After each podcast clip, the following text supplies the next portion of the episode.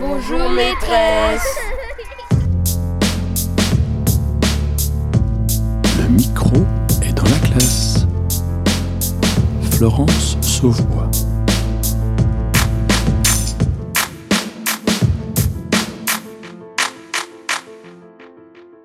Quand on pense à l'enseignement agricole, la première formation qui nous vient à l'esprit, c'est l'élevage. En fait, l'enseignement agricole permet de se former dans le domaine de l'agriculture, certes, mais également à d'autres métiers dans des secteurs très variés, comme l'alimentation, l'environnement, le développement durable, l'aménagement des espaces, la médecine vétérinaire, les loisirs, le commerce et même les services aux personnes. C'est un système éducatif à part entière, qui offre des parcours de formation allant de la quatrième, dans les maisons familiales et rurales, au supérieur, dans les classes préparatoires ou les écoles d'ingénieurs. Saviez-vous que 6% des élèves en France font le choix de l'enseignement agricole? Mais qui sont ces jeunes qui décident de quitter les bancs de l'éducation nationale pour aller par exemple dans un lycée horticole? Pour le savoir, le micro est dans la classe est parti à la rencontre des élèves du lycée de Dardilly, dans la banlieue de Lyon. Anatole, Vincent, Maxence et Elliot, élèves en seconde générale, nous expliquent pourquoi ils ont choisi de venir dans un lycée agricole. Je pense que c'est surtout le point de vue écologique euh, qui nous intéresse tous. un peu. C'est notre génération. encore plus d'actualité aujourd'hui qu'il y a 10 ans. C'est comment savoir gérer notre environnement avec les ressources qu'on a. C'est quelque chose qui vous, une question à laquelle vous êtes sensible Oui, oui, c'est sûr. Enfin, sinon on serait pas là. De toute façon, on serait dans un lycée général. Et alors, si vous êtes venu là, c'est que vous aviez le choix entre un lycée général et un lycée agricole. Là, vous débarquez dans le lycée agricole. Qu'est-ce que vous en pensez de ce lycée? C'est bien parce qu'on fait- a des moments où on aide euh, les professionnels. euh, Ouais, on a des, des séquences pro le mercredi. C'est 2h le matin et on, en fait le lycée il a des serres. On fait des travaux paysagers en fait. bah, au début, euh, franchement, moi, je me suis dit, mais je vais jamais tenir toute l'année. Quand je me suis rendu compte que bah, euh, c'était en petit groupe, et ben, je me suis dit que j'avais bien aimé. Au final, j'aime bien. Dominique Espagnon, secrétaire général donc de l'établissement public local d'enseignement et de formation professionnelle agricole de Lyon-Dardilly et Cully. Alors, comment est-ce que cet établissement s'organise? Alors, nous sommes donc un dépendant du ministère de l'Agriculture. Nous sommes un établissement, donc comme je viens de vous le dire, c'est un peu barbare, EPLE-FPA. Donc, c'est un établissement public local de formation et professionnelle agricole. C'est-à-dire que nous sommes à la fois un lycée qui fait de la formation initiale, mais aussi euh, de la formation continue et de la formation par apprentissage. Nous avons aussi des exploitations agricoles. Donc ici, notre spécialité, si on peut dire, c'est l'horticulture. Donc nous avons une exploitation horticole euh, qui sert de support pédagogique pour les élèves. Donc là, ça y est, on est rentré dans la serre. Alors, on voit tout de suite des élèves ou des apprentis ou des adultes. On verra un petit peu de qui il s'agit. Qui coupent, qui taillent, euh, avec un tracteur, qui entretiennent le parc. Ils sont en autonomie par trois. Bonjour, qu'est-ce que vous êtes en train de faire? On est en train de, de dégager euh, le passage. On a taillé des arbres et ensuite eh ben, on a regroupé en tas. Enfin, c'est nos classes qui a fait ça. Et on est obligé de les remettre dans la benne pour qu'elles puissent euh, se désintégrer, on va dire, dans la nature. Là, actuellement, nous sommes dans le jardin botanique. Là, c'est tout ce qui est production et vente. Là, on part vers la, la, la plateforme pépinière, où je vais vous emmener euh, vers mon éducateur qui est Pierre-Louis, qui est euh, spécialiste en pépinière. Je suis redoublante euh, de terminal PH, donc en production horticole. Dans le domaine de l'horticulture, en, production horticole, nous avons quatre branches que nous pratiquons durant nos années. Nous avons le maraîchage, la pépinière, l'arboriculture, l'in vitro et la floriculture. Et alors, vous, vous êtes dans quelle branche? Alors moi, je suis plus spécialisée en floriculture, en in vitro et en pépinière. Bon, alors là, je me rends compte tout de suite que j'ai pas les bonnes chaussures Oui. pour aller me balader. Si quelque chose vous tombe sur les pieds, oui, il faut faire attention. Nous, on- nous avons des EPI obligatoires pour, pour travailler dans notre métier. Les EPI, c'est? Équipement de protection euh, intégré, voilà. Et là, je vous amène à Pierre-Louis. Allez, bonjour. Enchanté, Enchanté. Jean-Louis Vernat. Alors il y a deux classes. Deux classes. J'ai une classe de seconde INJPF, c'est nature, jardin et paysage. D'accord. Du coup, donc c'est des, futurs professionnels du paysage. Et après, j'ai une classe de bac pro, donc bac pro terminal production, qui là en fait font de l'encadrement. C'est-à-dire pendant les travaux pratiques, ils encadrent des, des secondes. Là, vous êtes en quelle classe, vous? On est en terminale PH. Et alors, qu'est-ce que vous faites là? Et ben là, on encadre les secondes NJPF. Donc, euh, on leur explique un peu ce qu'il faut faire pendant le chantier. On vérifie que le travail soit bien fait et puis on organise un peu. Donc là, on prend euh, les euh, arbustes euh, feuillage persistant et on va les mettre dans une serre froide pour éviter en fait qu'ils gèlent. Vu que eux ne perdent pas leurs feuilles pendant l'hiver, et ben vu qu'il y a de l'eau dans les feuilles, ça les ferait geler et ils garderaient une marque indélébile dessus. Donc pour éviter, on les met dans les serres froides et comme ça, ça évite qu'ils gèlent et ils restent gelés. Qu'ils soient en seconde générale, en bac technologique ou en bac pro, les élèves alternent entre des temps de travaux pratiques sur l'exploitation et des temps de travail plus théoriques en salle de classe. Nous rejoignons les élèves de Terminal Stav, Sciences et Technologies de l'agronomie et du vivant. Ils sont en plein cours de philosophie avec leur professeur. La philosophie était libératrice. Vous vous souvenez Platon L'allégorie de la caverne. Est-ce que tout le monde a son texte Alors, qui se sent de faire le résumé du cours de la fois précédente Qui se lance Qui veut entrer dans la caverne Oui, Pierre euh, On a dit qu'on euh, met une image devant les yeux mhm. et qu'on ne voit rien d'autre. On croit que à ça et qu'il y a s'il y a une personne qui sort, qui voit autre chose, qui rentre dans la caverne, comme on ne l'a pas vu de nos propres yeux, je crois, on va pas, pas le croire. Donc je suis avec euh, Pierre Vallon. Pierre Artaud. Julien. Mathis Langlois. Jules Bacalet. Et euh, donc vous êtes en Terminal Stav. Sciences et technologies de l'agronomie du vivant. En gros, c'est un bac techno. Et alors, qu'est-ce que vous voulez faire en fait euh, après le bac? C'est quoi vos ambitions? Euh, Moi, je vais faire un BTS TC viticole parce que je suis du pays, on va dire. Bien. Et puis bah, ça m'a toujours intéressé. Je baigne dedans depuis que je suis tout petit, donc. alors moi, je sais pas trop pour l'instant. Bah, moi, j'aimerais bien faire, enfin, je veux faire une école d'ingé euh, pour ingénieur agronome et puis après bah, faire euh, des métiers dans, dans l'environnement et, tout mon rêve, ça serait d'être garde de parc national. Alors vous êtes dans un lycée agricole. Quelle est la vision que vous avez du monde agricole euh, en France? On a des matières où par exemple en agronomie, ils nous sensibilisent vachement sur les différents modes d'agriculture, leur impact sur l'environnement, qu'est-ce qui, qu'est-ce qui a de bien, qu'est-ce qui a pas de pas bien. Donc nous, on peut, parce que peut pas forcément se positionner dessus parce que on peut comprendre, euh, ben, je sais pas, les agriculteurs qui utilisent beaucoup de pesticides parce qu'ils veulent produire beaucoup et pour gagner leur vie parce que c'est compliqué, donc euh, ils sont un peu entre guillemets obligés. Puis après, quand on voit, enfin, on voit qu'il y a des gens qui sont beaucoup en train de penser, enfin, essayer de de passer en biologique, mais c'est vachement. Enfin, c'est un, gros, un gros investissement parce que ça veut dire qu'il faut tout à. Faut, je crois que c'est trois ans pour. Euh, deux ans. pour passer. Donc, c'est deux ans où la production elle, elle, baisse vraiment, où tu touches pas d'aide, de, de, trucs comme ça. Donc, c'est vachement compliqué. Donc, euh, se positionner, c'est un peu compliqué, mais c'est sûr, c'est toujours mieux de. Est-ce que c'est quelque chose qui vous semble euh, réalisable et, qui vous semble être euh, l'avenir, ou est-ce que vous pensez justement qu'il y a trop de difficultés, trop de barrières? Oui, bah, on a trouvé quand même beaucoup de, d'alternatives, comme bah, la permaculture par exemple, qui utilise bah, zéro pesticide, c'est que de c'est que des matières organiques euh, qu'on implante dans la terre. On fait des. Puis en plus, c'est peu travaillé, donc il n'y a pas grand chose à faire après ça. Et euh, il y a une bonne production, donc je pense que oui, mais après, il faut juste du temps. Quoi. Faut, prendre, faut avoir le temps, ce sera peut-être dans 30 ans, mais en tout cas, il faut le faire dès maintenant. Il ne faut pas le faire euh, dans 30 ans, justement. Amandine Masson, professeure de lettres et de philosophie, mais également présidente adjointe de jury pour le suivi des bacs pro dans d'autres établissements euh, agricoles. Alors, je voulais vous demander comment l'enseignement agricole fait pour s'adapter à tout ce qui se passe en termes de transition écologique euh, en France et même dans le monde aujourd'hui Alors, tout d'abord, euh, l'enseignement agricole suit le mouvement de la transition écologique et à travers ses enseignements, par la réforme d'enseignement technologique et professionnelle de nos élèves. Donc euh, dernièrement, c'est le bac professionnel aménagement paysager qui a été réformé et qui va introduire euh, la notion d'agroécologie dans le programme et qui vise à modifier les pratiques euh, des élèves que l'on forme et qu'ils puissent aussi voir l'évolution de ces pratiques lorsqu'ils sont sur les lieux de stage. Celui-là, on voit, il est taillé, il est beaucoup plus dense, il est taillé en forme boule. Alors au printemps, on va le retailler pour toujours le faire ramifier et on va l'utiliser pour remplacer le buis. Vous savez que le buis, il a attrapé un champignon, plus quoi La pyrale. La pyrale, c'est quoi? Une petite chenille. C'est une chenille de quel type?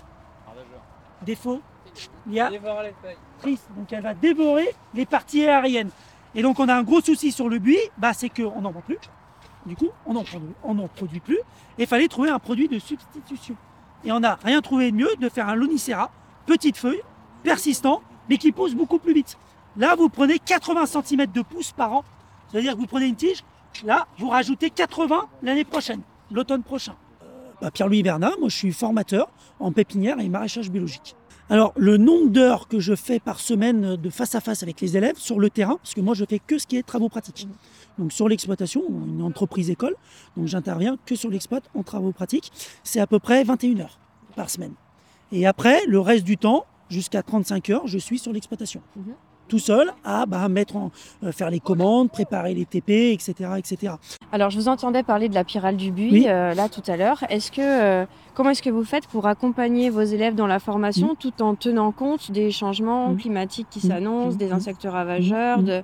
Comment Mm. est-ce que vous faites pour participer Ouais. à la transition écologique on va dire? Alors nous déjà, c'est une demande du ministère hein, de produire autrement, de pencher, on va dire, vers le bio. C'est pas une obligation, mais on, on- voilà, euh, nous aussi on a une éthique hein, derrière, donc on, on fait de plus en plus d'agriculture biologique. Ça veut dire déjà tout ce qui est consommable, euh, les légumes, les aromatiques, les petits fruits, les fruitiers sont certifiés AB.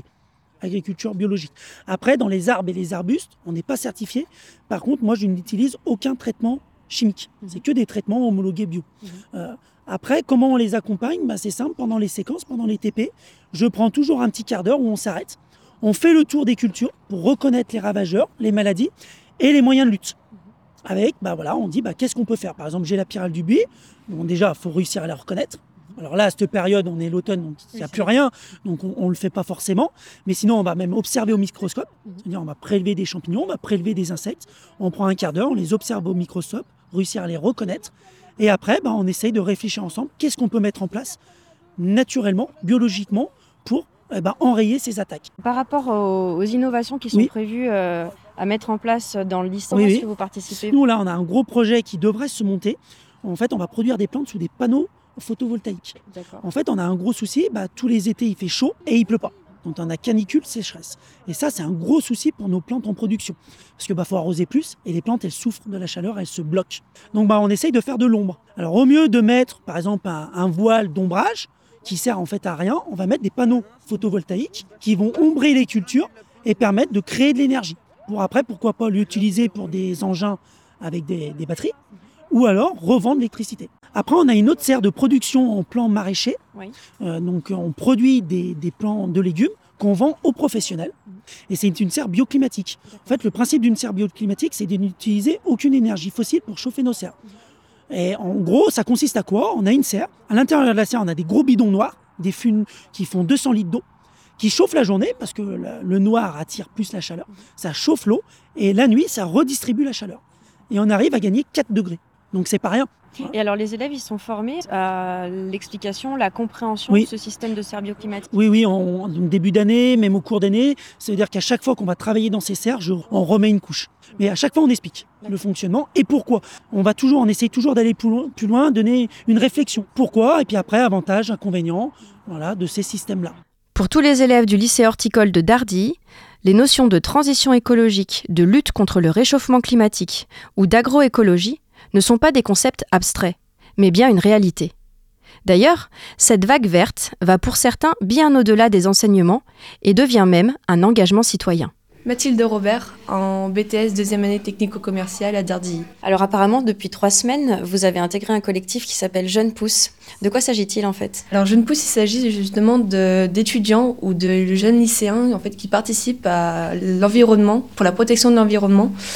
Cela sert du coup à sensibiliser les personnes qui sont autour de nous, donc euh, la famille, nos amis, pour justement euh, que l'on puisse changer, en fait, puisse bouger les choses dans l'environnement. Quel est votre regard sur ce collectif euh, d'élèves qui s'est mis en place autour des questions de l'écologie, de l'environnement? Alors c'est un regard extrêmement bienveillant. Euh, c'est vrai que l'idée de ce mouvement est apparue l'année dernière à l'appel euh, de Greta Thunberg pour la manifestation contre le climat qui s'était déroulée un, vendredi. Donc une classe de BTS avait organisé un, sitting dans le hall avec une sensibilisation à l'écologie ou à la dégradation du climat. Donc ce sont des jeunes extrêmement motivés euh, qui, euh, qui font aussi suite à tout le travail de mes collègues euh, de SVT sur le travail d'éco-délégués qui existe chez nous depuis longtemps et la mise en place d'une option facultative pour leur, pour leur épreuve qui est une épreuve d'éco-citoyenneté. Et là, c'est vrai que euh, la création euh, de ce collectif, avec euh, le compte Instagram, leur, leur présence sur des événements officiels, la rencontre avec Laurent Vauquier, la rencontre avec le préfet aussi, ça leur donne beaucoup de légitimité et on est très fiers de ces jeunes pousses. Tout comme ces jeunes pousses sont le vecteur d'une sensibilisation à l'éco-citoyenneté, l'enseignement agricole devient le vecteur d'une nouvelle politique, le projet agroécologique. Le plan Enseigner à produire autrement est inscrit depuis 2014 dans la loi d'avenir pour l'agriculture, l'agroalimentaire et la forêt. Marie-Hélène Tripier nous rappelle les cinq missions de l'enseignement agricole dans le cadre de ce plan. Euh, donc l'enseignement agricole, euh, ce qui est aussi sa spécificité, c'est qu'elle a cinq missions. Elle a à la fois donc euh, la formation générale, technologique et professionnelle, donc initiale et continue, mais elle doit aussi participer à l'animation et au développement des territoires. Elle euh, doit aussi contribuer à l'insertion scolaire, sociale, professionnelle des jeunes et des adultes et à faire aussi des activités de développement, d'expérimentation et d'innovation agricole et agroalimentaire. Donc euh, ça, c'est souvent des projets pédagogiques, mais qui sont justement en lien avec le- les exploitations. Et aussi, elle participe à des actions de coopération internationale, en favorisant les échanges et l'accueil d'élèves, d'apprentis. Donc on a une grosse... euh, une grosse partie de, de nos apprentis et quelques élèves qui, qui font partie du, du système Erasmus. Mathieu Lélias, euh, chargé de mission au CFA régional, en charge de la mobilité internationale et de la coopération internationale. Alors vous travaillez pour qui?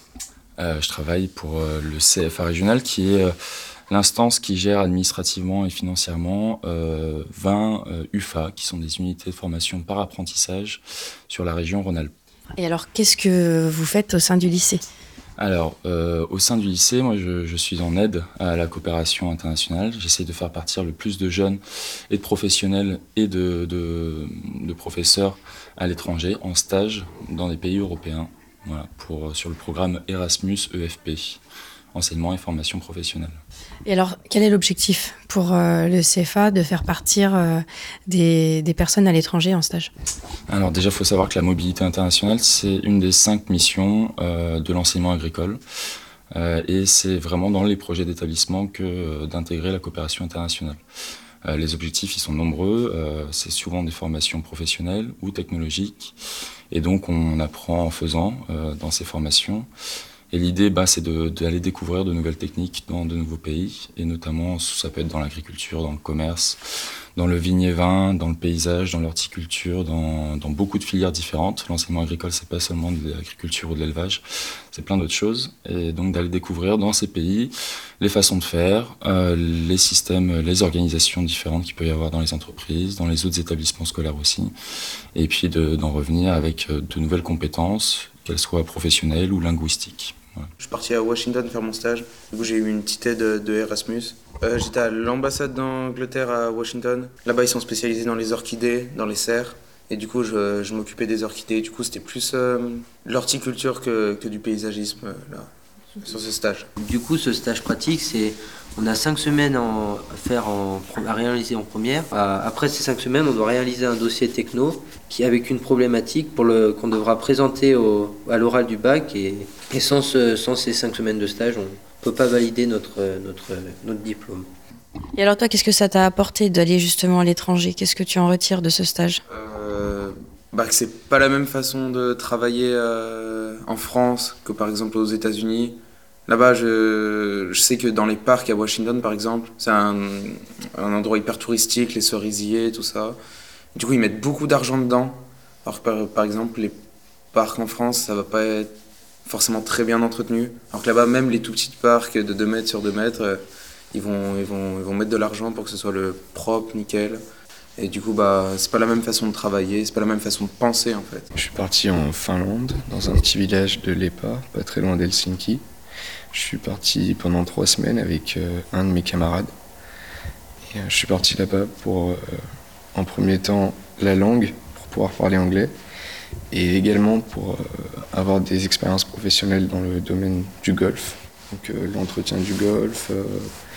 et c'était vraiment un cadre très sympa avec des gens super attentionnés. C'était une super expérience. L'établissement public local de Dardy comporte également une partie sur la commune voisine d'Écully. On y retrouve les centres d'apprentissage et de formation continue. Alors, qu'est-ce que ça veut dire? Est-ce que vous savez ce que ça veut dire CFPH Centre de formation, de promotion horticole. On est là 15 semaines par an. Donc, ça veut dire que vous êtes en alternance entre cette école et un patron, c'est ça? Alors, quand vous venez ici, qu'est-ce que vous faites? Nous avons des cours maths, euh, anglais, français, biologie, socio-culturel, là, sport et Et- informatique. Ah oui, et reconnaissance des végétaux. Qu'est-ce qui a fait que vous avez pris cette, euh, choisi cette filière? Qu'est-ce qui vous intéresse dans l'apprentissage et puis dans l'apprentissage en horticulture? Moi, c'est parce que ça m'a plu euh, d'être à l'extérieur. J'aime bien être dehors et j'aime pas être euh, dans des bureaux et, j'aime bien le travail manuel. Et euh, moi, depuis tout petit, je travaille dehors, je fais des cabanes. Et pendant mon stage euh, découvert de troisième, et ben, j'ai euh, vu ce domaine, le paysagisme, et, donc euh, je suis parti là-dessus. Et je monte en direction du bâtiment où va se dérouler le- la formation pour adultes, la formation en maraîchage biologique. Donc ce sont tous des personnes en reconversion professionnelle qui font une formation de 9 mois pour devenir chef d'entreprise dans le maraîchage biologique. Alors je les vois là à travers euh, la fenêtre de la salle. Alors ils ont tous l'air d'avoir entre 30 et 40 ans, je dirais. Alors à travers la fenêtre, je vois que la séance s'intitule La capacité au changement. Alors j'ai l'impression qu'on va faire de la sociologie.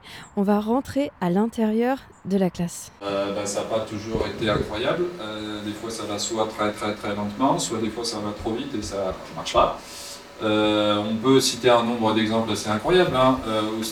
Le développement de la chimie, dont l'éducation agricole apprenait les miracles il y a 30 ans de ça. Et puis maintenant, on prône de l'agroécologie. Est-ce que ça se développe à la même vitesse ou pas Je ne sais pas.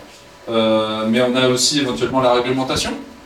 Est-ce que les puces électroniques dans les boucles d'oreilles euh, des petits ruminants, ça a posé des soucis ou pas Euh, Ou est-ce que dans les exploitations agricoles, la pratique de, euh, je sais pas, moi, de passer de deux traites à faire une traite, de, de ne pas traire le dimanche, est-ce que c'est des changements qui sont, acceptables ou pas, ou. Donc, moult, moult exemples. Alain Grenet.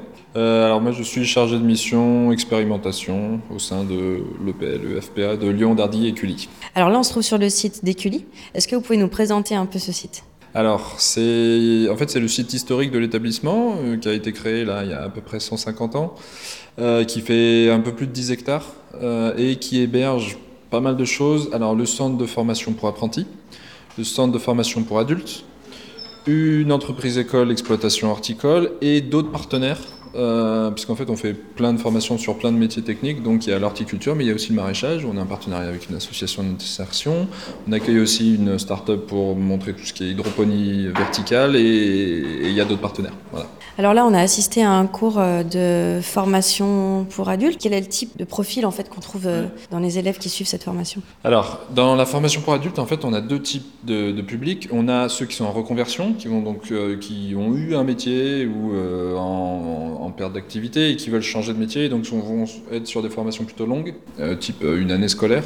Et puis on a d'autres publics euh, adultes qui sont sur je suis en activité, mais je veux me renforcer ou me spécialiser sur un truc, et donc j'ai une petite formation courte de deux jours ou une semaine sur une thématique bien précise. Là, on est sur des adultes qui veulent devenir agriculteurs, s'installer euh, en tant que chef euh, d'entreprise agricole, chef d'exploitation, en maraîchage diversifié, biologique. Alors donc vous êtes tous euh, adultes, ce qui change euh, des, des intervenants, enfin des élèves qu'on a au micro euh, généralement. Donc on est ici sur le centre d'Écully et c'est un- avec une promotion de formation pour adultes en fait. Comment est-ce qu'elle s'intitule déjà cette formation? Un BPREA. Ce qui signifie Brevet professionnel responsable d'une exploitation ou, ou entreprise agricole. Et alors qu'est-ce que vous faisiez avant chacun? Moi, je travaille dans l'industrie euh, gaz. Moi, je faisais du conseil. Pompier professionnel. Chercheur enseignant en histoire. Et euh, travailler dans un fonds d'investissement. Et alors pourquoi est-ce que vous avez choisi de changer de métier, de vous reconvertir? Tout simplement, ce qui revient généralement, c'est de trouver un sens à son travail, la volonté de travailler à l'extérieur, de nourrir proprement les gens aussi et d'être à son compte, euh, pour ma part en tout cas. C'est à peu près ça et une mise en cohérence avec des valeurs qu'on a euh, expérimentées au quotidien et qu'on veut expérimenter dans notre métier euh, désormais. Vivre à l'extérieur, à la campagne, avec ma famille de, de la vie qu'on menait auparavant dans les villes, dans le stress. Se créer un nouveau stress en agriculture. Oui, parce qu'en termes de responsabilité, d'être euh, gérant, enfin chef d'entreprise d'une exploitation, c'est quand même des grosses responsabilités. Ça, c'est des choses qui vous effraient pas dans le contexte actuel? Si, bien sûr. C'est peut-être pas la même manière que des, des enfants d'agriculteurs qui reprennent euh, l'entreprise, où ils ont euh, cette pression, une contrainte. c'est pas eux qui sont allés la chercher, ça leur est tombé dessus. Mmh. Nous, on, on, y va de notre propre choix et on, en est, on est conscient de toutes ces responsabilités. Mais moi, je les vois pas trop comme une, une contrainte, je les vois enfin, plus même comme un potentiel de, d'autonomie. Je vais pouvoir avoir euh, mes propres choix et les résultats, ce seront mes décisions. Quoi. Et alors, par rapport à la formation, vous l'avez débuté là depuis le mois de septembre, j'imagine. Est-ce que ça correspond à ce que vous attendiez? Qu'est-ce que vous faites euh, au quotidien ici? Il y a des formations qui sont juste qui forment au métier de chef d'entreprise agricole. Mais alors, il y a des gens qui vont s'installer en élevage, d'autres qui vont faire du maraîchage, encore d'autres euh, la, la production de poulet de Bresse. Euh, et ça crée une diversité qui peut être enrichissante mais ce qui est bien ici, c'est que toute la partie technique est quand même ciblée sur ce que nous, on va faire, maraîchage biologique. Marie-Aline Tripier, directrice adjointe de l'EPL de Lyon, Dardilly et Cully. À partir de cette année, de cette rentrée 2019, euh, s'applique euh, la réforme euh, du lycée général. Dans quelle mesure est-ce que cette réforme a un impact sur votre établissement? On a mis en place la rénovation sur le bac, la seconde générale et technologique. voilà, l'impact pour nous ne s'est pas encore trop fait sentir au niveau de la seconde générale. On a plus un impact plus important sur la première STAV, puisqu'elle était rénovée aussi comme la première générale, avec euh, des enseignements euh, pluridisciplinaires que l'on a dû construire, parce qu'ils euh, n'étaient pas construits, et on a, on a travaillé de manière assez importante sur, cette, sur, sur la construction de ces enseignements et sur la, la future préparation des élèves au nouveau baccalauréat, puisque les matières euh, qui vont être évaluées en fin de terminale euh, ne sont plus du tout les mêmes que ce qu'elles étaient jusqu'à maintenant. Nathalie Martel, enseignante de physique-chimie. Dans les filières pro et dans les filières technologiques, on a ce qu'on appelle la pluridisciplinarité. Donc, ce qui est, euh, je pense, une spécificité de l'enseignement agricole, effectivement, où on est plusieurs enseignants à, être face aux élèves et on a un, un projet, un thème commun qu'on va développer sur plusieurs séances durant un an, deux ans. Voilà. Donc, par exemple, en, en terminale STAV, on a un projet sur la fermentation lactique avec l'enseignante de biologie. On a visité une chèvrerie. On travaille avec eux sur tout ce qui est hygiène, le protocole de marche en avant. Et puis, on réalise au laboratoire. Donc, c'est à eux de, de, réaliser leur propre protocole pour faire un yaourt euh, au laboratoire. Dans les lycées agricoles, monter un projet, c'est quelque chose qui est plutôt facile et c'est même encouragé. Oui, parce que c'est accepté en fait. Ça fait partie de notre politique d'enseignement de faire des projets pluridisciplinaires. On a même des enseignements obligatoires pluridisciplinaires. Par exemple, en STAV, en tant que prof de philo, je collabore avec mon collègue de zootechnie et d'agronomie où on travaille sur euh, la notion de bioéthique, donc notamment tout ce qui touche à l'agroécologie, la transition euh, écologique, euh, la responsabilisation et des acteurs en tant que consommateurs, du lien avec des circuits courts, la place de, du coup, de l'agriculteur dans la société d'aujourd'hui, tout un travail sur les OGM aussi. Donc c'est pour eux c'est bien parce que c'est de la philosophie appliquée à leur domaine de spécialité.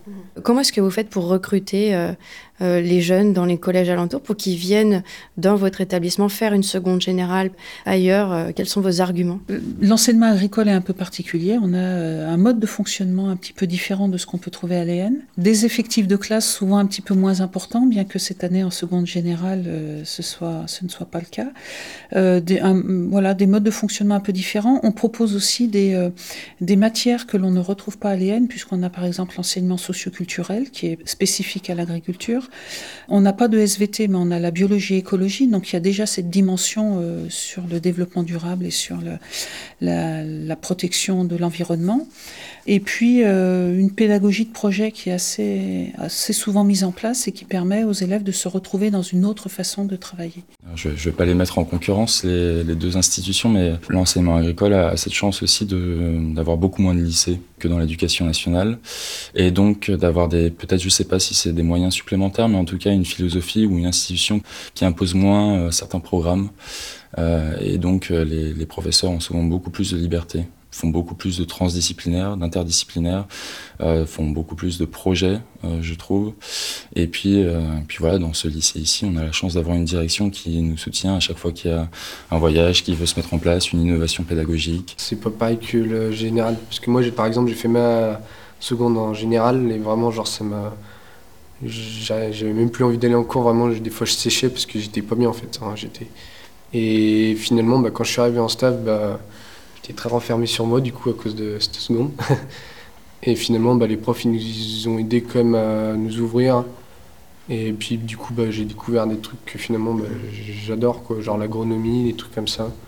Que bah, j'aurais en GT, bah, que j'aurais. Ça se trouve, je, serais même plus à l'école à cette heure, je serais perdu quoi.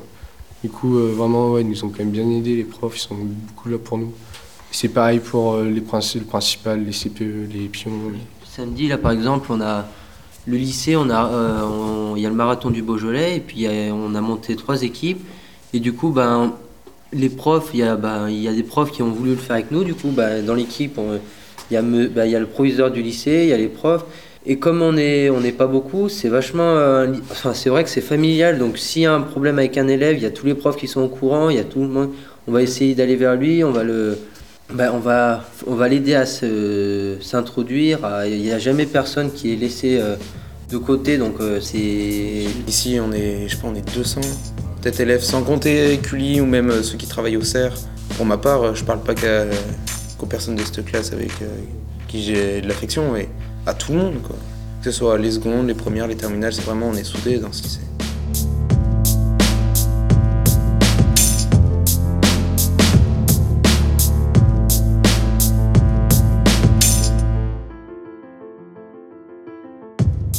Les élèves se sentent bien dans ce lycée. Euh, pardon, dans cette E EPL EFPA. Oui, dans cet établissement public local d'enseignement et formation professionnelle agricole. En fait, pour récapituler, cet établissement que nous venons de visiter se compose du lycée de Dardy, des centres de formation d'apprentis et de formation professionnelle d'Écully, de l'exploitation, c'est-à-dire la serre, et même d'une ferme de culture maraîchère biologique. En dialoguant avec les enseignants, les élèves, les salariés et les formateurs, on comprend bien que l'enseignement agricole se construit sur un objectif d'éducation et de professionnalisation. En intégrant des missions d'expérimentation, de développement ou de coopération internationale, l'enseignement agricole remporte le défi de la prise en compte des savoirs professionnels, technologiques et scientifiques qui évoluent à l'échelle mondiale. Le micro est dans la classe, c'est fini. Avant de nous quitter, je vous propose d'écouter la lettre d'un auditeur qui souhaite remercier un de ses professeurs. Quand vous l'entendrez, si vous pensez à un enseignant qui vous a marqué et que vous souhaitez saluer, surtout n'hésitez pas, prenez votre stylo, écrivez-lui et nous lui passerons le message à l'antenne avec plaisir. Alors allez-y, lancez-vous. Pour nous écrire, rien de plus simple, envoyez votre lettre à cadécole.ens-lyon.fr. On se quitte sur Respire de Mickey 3D en écoutant la lettre de Marianne Ben Simon. Monsieur Hugues Jagnard du DOT, vous étiez mon professeur de français en 1985, l'année du bac, au lycée du Puy-de-Laume à Lorient, en Bretagne. À cette époque, je me sentais plus orientée vers les sciences et vie de la terre que la littérature, et j'appréhendais cette partie littéraire du baccalauréat. Quand vous avez annoncé le programme de l'année, j'ai doublement déprimé. Des œuvres du XVIIe au XXe siècle, de Racine en passant par Voltaire, Baudelaire, puis Albert Camus. Mais ensuite, la magie a opéré, votre magie, votre passion pour la littérature, pour ces auteurs dont vous nous racontiez leur vie au-delà de leurs œuvres. Vous avez su rendre ces textes vivants. À 16 ans, la tragédie grecque et le théâtre ne m'inspiraient pas, mais de les avoir fait vivre sur scène, vous avez su me faire saisir la profondeur des personnages, de leurs sentiments, et m'embarquer dans cette intrigue. Les fleurs du mal de Baudelaire ont ensuite accompagné toute mon adolescence. Quant à Albert Camus, j'ai par la suite dévoré toute sa bibliographie, et le personnage de Meursault a fait naître en moi le désir de comprendre au lieu de juger. Vos cours cette année-là ont planté une graine en moi, une graine qui a germé, qui m'a orienté vers des études de sociologie, puis vers le métier de bibliothécaire. Merci pour votre passion communiquée, votre pédagogie active qui a rendu l'apprentissage ludique. Merci d'avoir planté en moi la graine de l'apprentissage. Elle n'a jamais cessé de pousser. Marianne Ben Simon. Approche-toi petit, écoute-moi gamin. Je vais te raconter l'histoire de l'être humain. Au début y avait rien, au début c'était bien. La nature avançait, y avait pas de chemin. Puis l'homme a débarqué avec ses gros souliers. Des coups de pied dans la gueule pour se faire respecter. Des routes à sens unique qu'il s'est mis à tracer. Les flèches dans la plaine se sont multipliées. Et tous les éléments se sont vus maîtrisés. En deux temps, trois mouvements, l'histoire était pliée. C'est pas demain la veille qu'on fera marche arrière. On a même commencé à polluer les déserts. Faut que tu respires. Et ça c'est rien de le dire. Tu vas pas mourir de rire. Et c'est pas rien de le dire. D'ici quelques années, on aura bouffé la feuille. Et tes petits-enfants, ils n'auront plus qu'un œil. En plein milieu du front, ils te demanderont Pourquoi toi t'en as deux, tu passeras pour un con. Ils te diront comment t'as pu laisser faire ça. T'auras beau te défendre, leur expliquer tout bas. C'est pas ma faute à moi, c'est la faute aux anciens. Mais y aura plus personne pour te laver les mains. Tu leur raconteras l'époque où tu pouvais manger des fruits dans l'herbe, allonger dans les prés. Y avait des animaux partout dans la forêt. Au début du printemps, les oiseaux revenaient. Il faut que tu respires. Et ça c'est rien de le dire. Tu vas pas mourir de rire. Et c'est pas rien de le dire. Il faut que tu respires. C'est demain que tout empire. Tu vas pas mourir de rire. Et c'est pas rien de le dire. Le pire dans cette histoire, c'est qu'on est des esclaves, quelque part assassins ici, bien incapables de regarder les arbres sans se sentir coupables, à moitié défroqués, 100% misérables. Alors voilà petite l'histoire de l'être humain. C'est pas joli joli et je connais pas la fin.